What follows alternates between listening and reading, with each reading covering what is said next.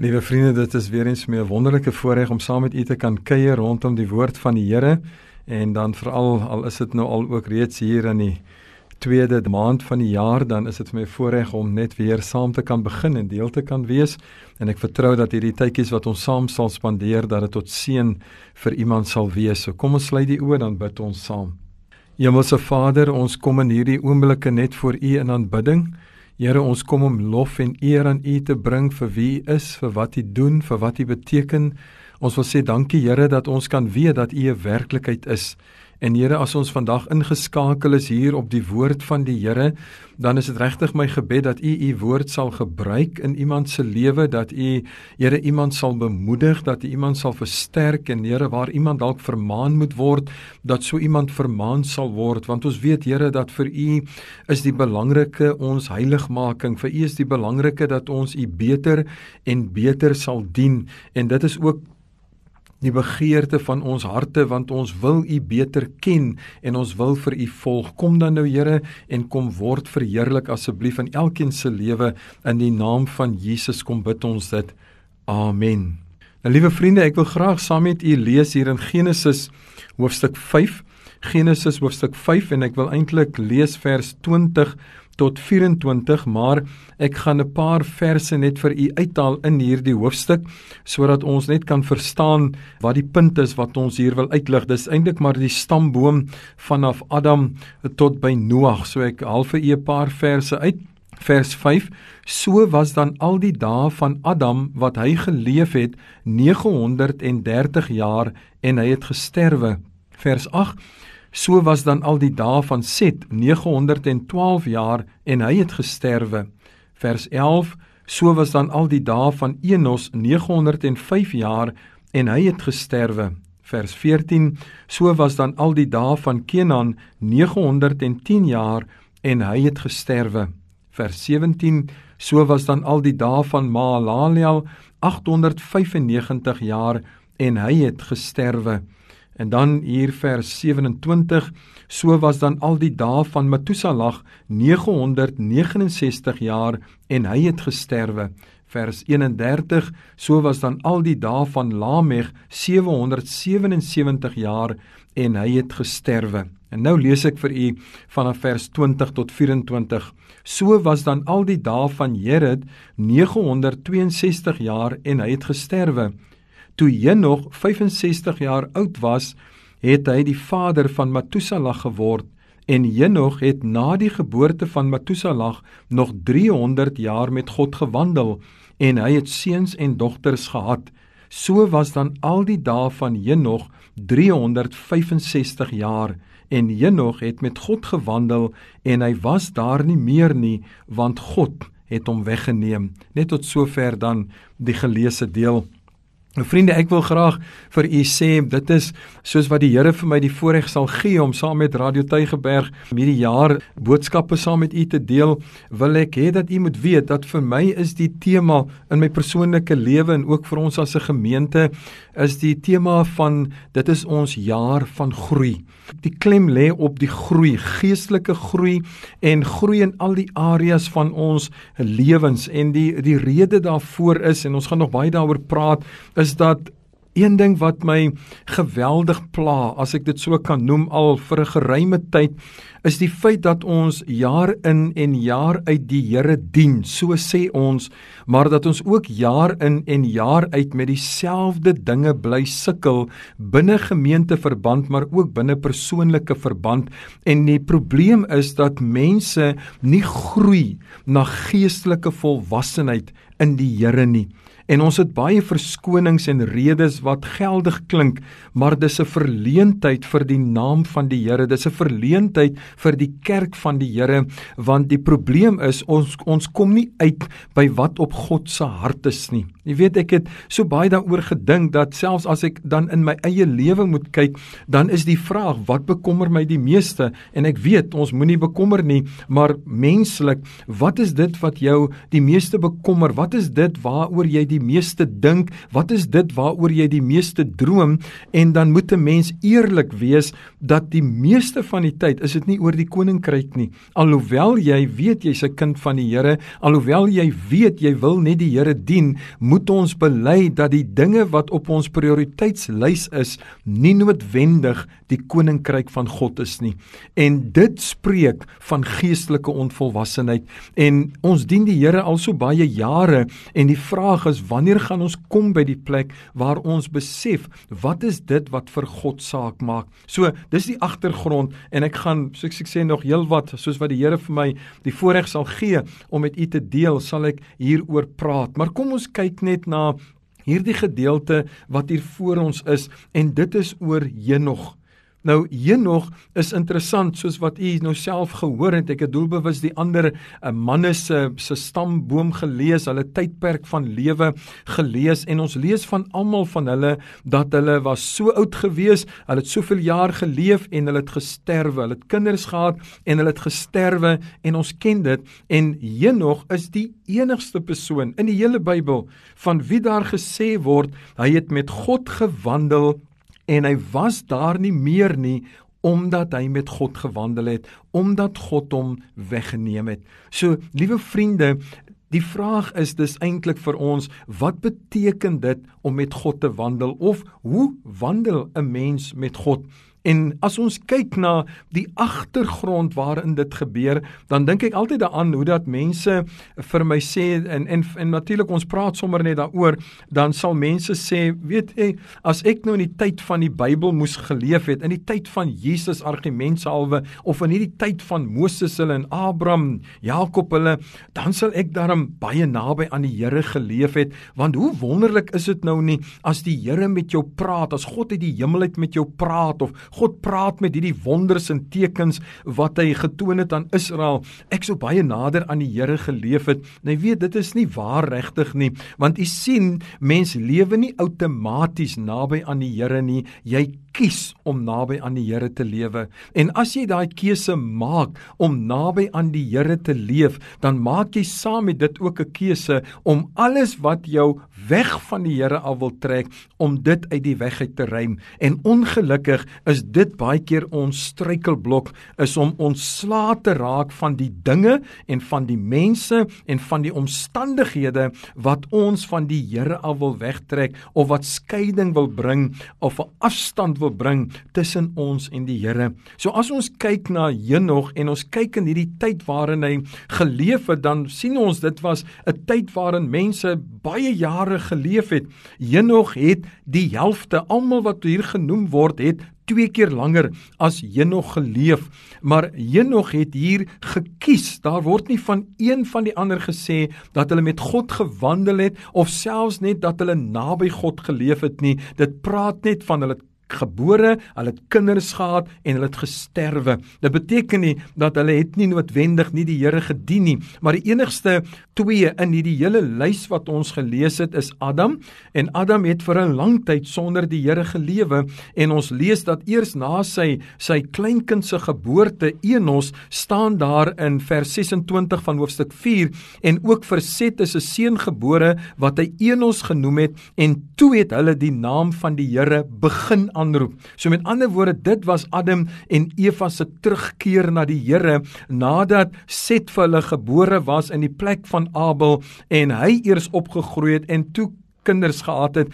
en toe eers het Adam en Eva weer na God gesoek. Van die res word daar niks gepraat dat hulle die Here gedien het of die Here gesoek het nie totdat ons natuurlik tot by Noag kom en van Noag word daar weer gesê dat hy die Here behaag deur sy lewenswandel. So uit al hierdie manne, sewe geslagte, is dit Henog die enigste een van wie daar gesê word dat hy met God gewandel. So wat sê dit vir my en vir u liewe vriende? Dit sê vir vir my en vir u dat Henog het 'n begeerte gehad om naby die Here te lewe.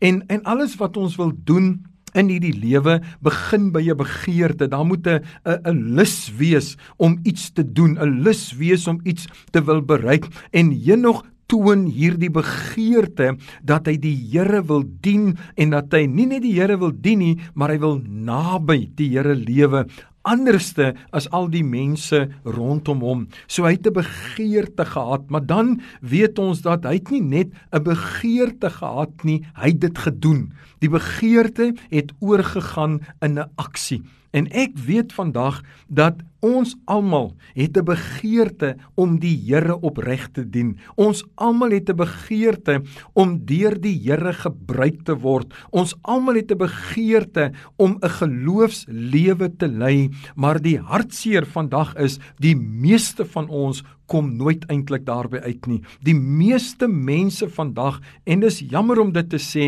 die meeste mense dien die Here op 'n manier van godsdienstig wees van kerk toe gaan en 'n deeltjie doen, maar die Here is nie waaroor hulle lewens gaan nie. Die Here word maar net ingepas in sekere dele van hulle lewens.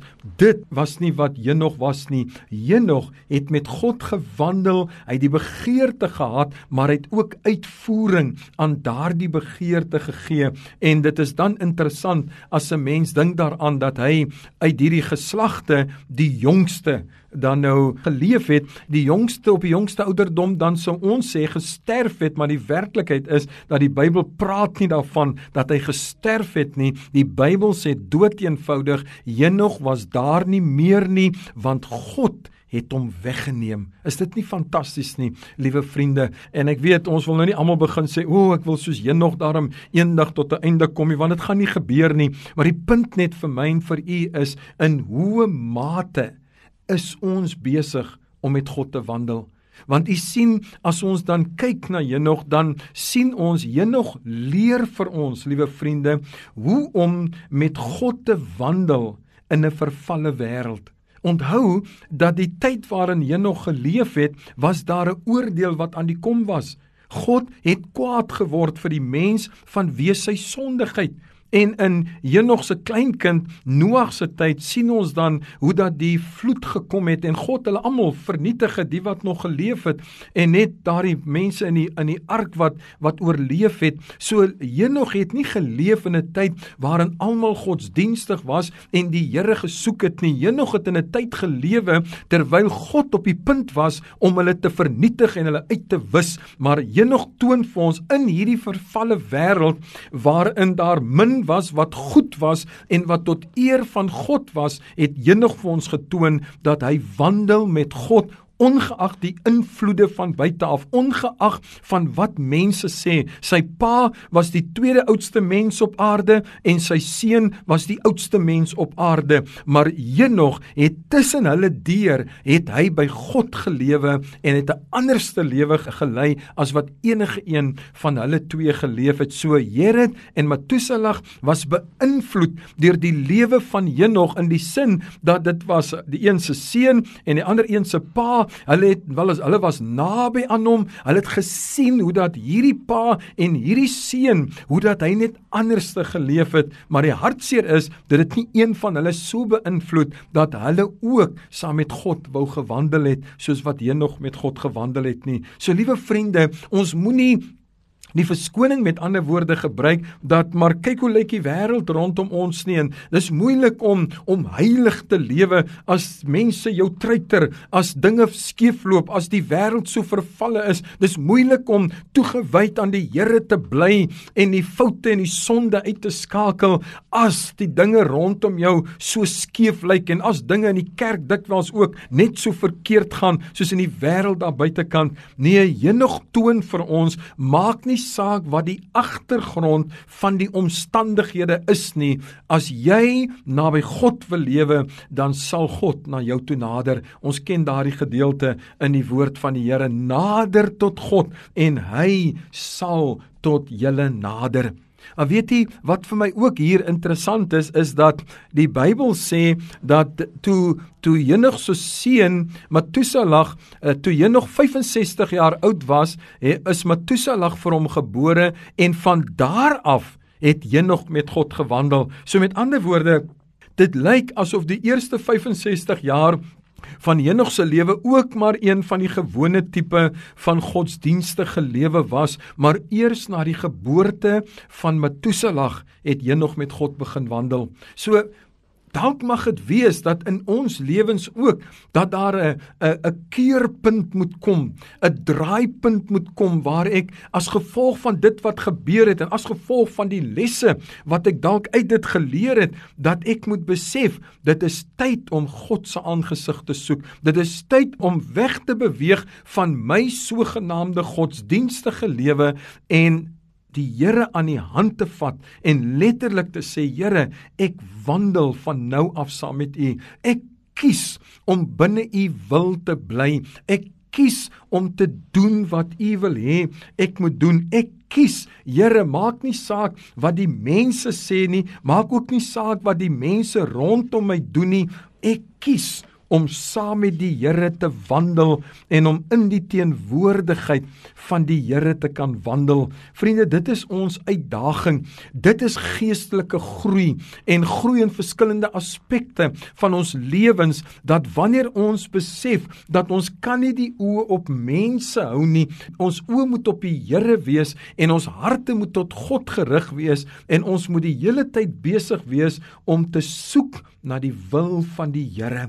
Henog kan ons ook sê het 'n ooreenkoms met God gehad om met hom te wandel. Jy weet daar's daar's sulke pragtige woorde In Amos 3 vers 3 waar daar staan sal twee mense met mekaar wandel tensy hulle nie ooreengekom het nie. So met ander woorde, daar was 'n ooreenkoms tussen Henog en God, as ek dit so kan noem. Dit het van Henog se kant af gekom dat hy gekies het om met God te wandel en dat God hierdie begeerte van hom raak gesien het en ook saam met hom gewandel het. Onthou u vir Adam en Eva in die tuin, hulle het met God gewandel, sê die Bybel in die aandwyntjie God het na hulle toe gekom. Daar was 'n afspraak dat hulle bymekaar gekom het en met mekaar gepraat het en met mekaar gewandel het en met mekaar gedeel het. God het sy hart met Adam en Eva gedeel en Adam en Eva het gedeel met God wat hulle die dag gedoen het en wat hulle beleef het. Nie asof God dit nie geweet het nie, maar dit was die verhouding wat daar was. En so het Henog hierdie afspraak met God gehad om saam met God te wandel. Dit was die droom van sy hart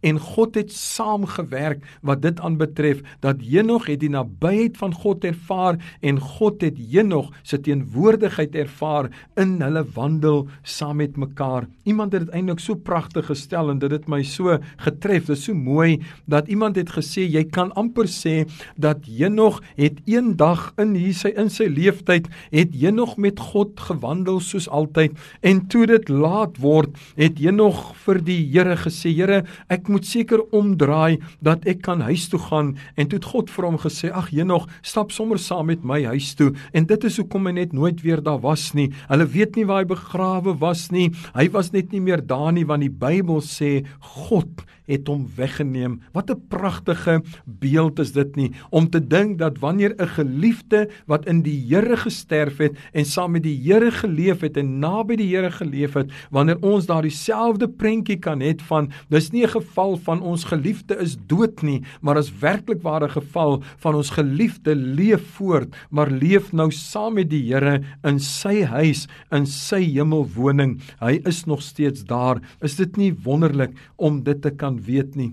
Jy sien, dis asof 'n mens kan sê, dis nou nie 'n stelling nie, maar dis asof 'n mens kan sê dat as jy jou lewe saam met God deurbring, dan het jy nie soveel tyd nodig soos die ander mense wat nog klomp afdraadjies vat en klomp kronkelpaaie loop om jou doelwit te bereik nie, omdat jy nog met God gewandel het elke dag van sy lewe na die geboorte van Metuselag, het hy die helfte lewenstyd nodig gehad om sy doel te bereik as wat die res geleef het en heel waarskynlik nie eens hulle doel bereik het nie. Heel waarskynlik nie eens werklik ware lewe gelei het wat volkome aan die Here oorgegee was nie. So my liewe vriend, terwyl ons almal wil lank lewe, um, ek weet ons almal wil mos 80 raak en bietjie ouer en dan is die vraag vir wat? Wat gaan die sin daarvan wees? Wat gaan dit vir God beteken as jy nog 50 jaar langer lewe as wat jy nou lewe?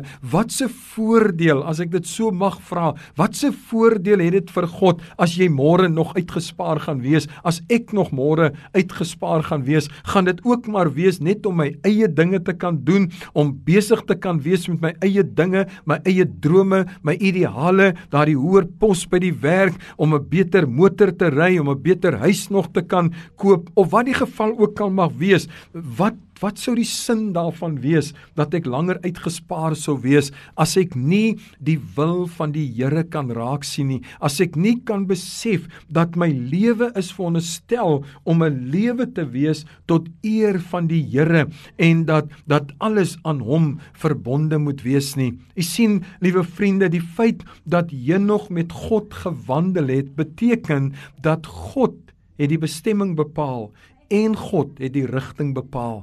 U sien, dis nie Henog wat dit bepaal het nie. Dis nie Henog wat vir God voorgesê het watter kant toe nou en hoe nou gemaak nie. Nee, God het dit bepaal, maar die wonderlikheid is Henog het gevolg. Henog het saam met God dit geloop. Ek ek het nou gesê Henog het vir God gevolg, maar is eintlik nie heeltemal reg nie. Henog het nie agter God aangeloop nie. Henog het saam met God geloop. So waar God ook al beweeg het, het hy vir God geskadu as ek dit so kan noem en maak nie saak wat se bestemming daar was nie, maak nie saak wat se rigting God in beweeg het nie. Henog het God genoegsaam te vertrou om te weet dat God het niks slegs vir hom in gedagte nie en daarom het hy God vertrou om dood eenvoudig saam met God te wandel waar God hom ook al sou neem. Nou weet ek, dis moeilik, nê, nee, alhoewel ons weet ons moet die Here vertrou, alhoewel ons weet ons moet gaan daar waar hy lê, weet ons dat ons dit baie vra want ons wil baie keer vra Here, hoekom hierdie kant? Here, hoekom moet hierdie ding met my gebeur? Is ek dan nie u kind nie? Hoekom laat u dit toe? Hoekom moet ek deur hierdie moeilike omstandigheid gaan? En dan het ons soveel vrae dat dit baie keer is asof die Here sê ag kom ons los dit maar kom ons los jy's nie gewillig om die pad saam met my te loop wat ek vir jou in gedagte het nie want jy verstaan nog nie heeltemal dat vir die wat die Here liefhet werk alles ten goeie toe mee nie. Jy verstaan dit nog nie. Jy murmureer nog te veel en dan moet ons maar 'n ander pad met jou vat. Liewe vriende, dit is vandag die uitdaging wat tot my en u gerig word en dit is om met God te kom wandel. Dit is om 'n besluit te neem dat in hierdie tyd waarin ons leef, dat ons sal kies om te doen wat reg is in die oë van die Here, nie in ons eie oë nie, nie wat ons van hou nie, nie wat vir ons behaag nie, maar wat die Here behaag, dat ons regtig waar die begeerte sal hê om vir die res van ons lewens die wil van die Here te ken en om naby die Here te kan lewe, want u sien die wonderlikheid van Henog was dat dat hy was nie net goed in slegte tye nie, maar hy was die beste in goeie tye. Het jy mooi gehoor?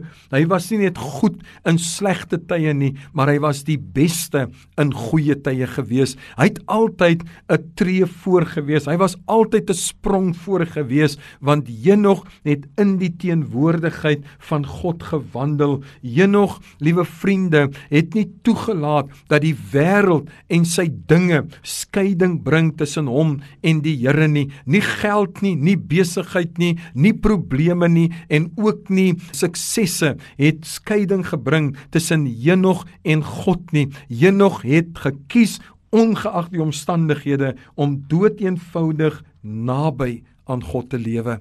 En weet jy, as ek so dink aan die manier waarop God vir Henog kom haal het en eintlik net saam met hom geneem het, dan dink ek aan daardie woorde in Hebreërs wat sê die wêreld was hulle nie waardig nie die wêreld van Henog se tyd was Henog nie waardig nie. Hulle het nie gesien wat Henog besig was om te doen en hoe dat Henog met God gewandel het nie. Hulle het nie respek kan 'n mens amper sê vir Henog gehad nie. Vir hulle was Henog baie mal geweest. Vir hulle was Henog 'n 'n snaakse kind geweest, heel waarskynlik. Hulle het hom maar laat begaan. Hulle was hom nie waardig nie want hulle het nie gesien die intimiteit wat daar was tussen God en tussen Henog nie. Liewe vriende, ek wil vandag so vir u kom aanmoedig en kom aanspoor en myself en sê kom ons leer om hierdie jaar, dit wat nog oor is, om nader aan die Here te leef, om al hoe meer ontslae te raak van die klomp dinge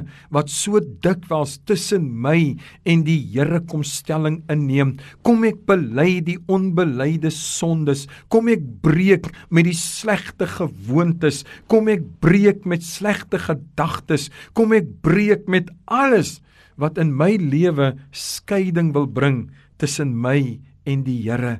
Kom ons wees ernstig met die Here en dit is vandag my aansporing vir u en vir myself dat ons sal leer uit die lewe van Henog dat dit is nie 'n lang lewe wat sukses en seën waarborg nie maar dis 'n lewe naby aan die Here wat dit vir ons bring. Mag die Here vir u seën. Kom ons bid saam.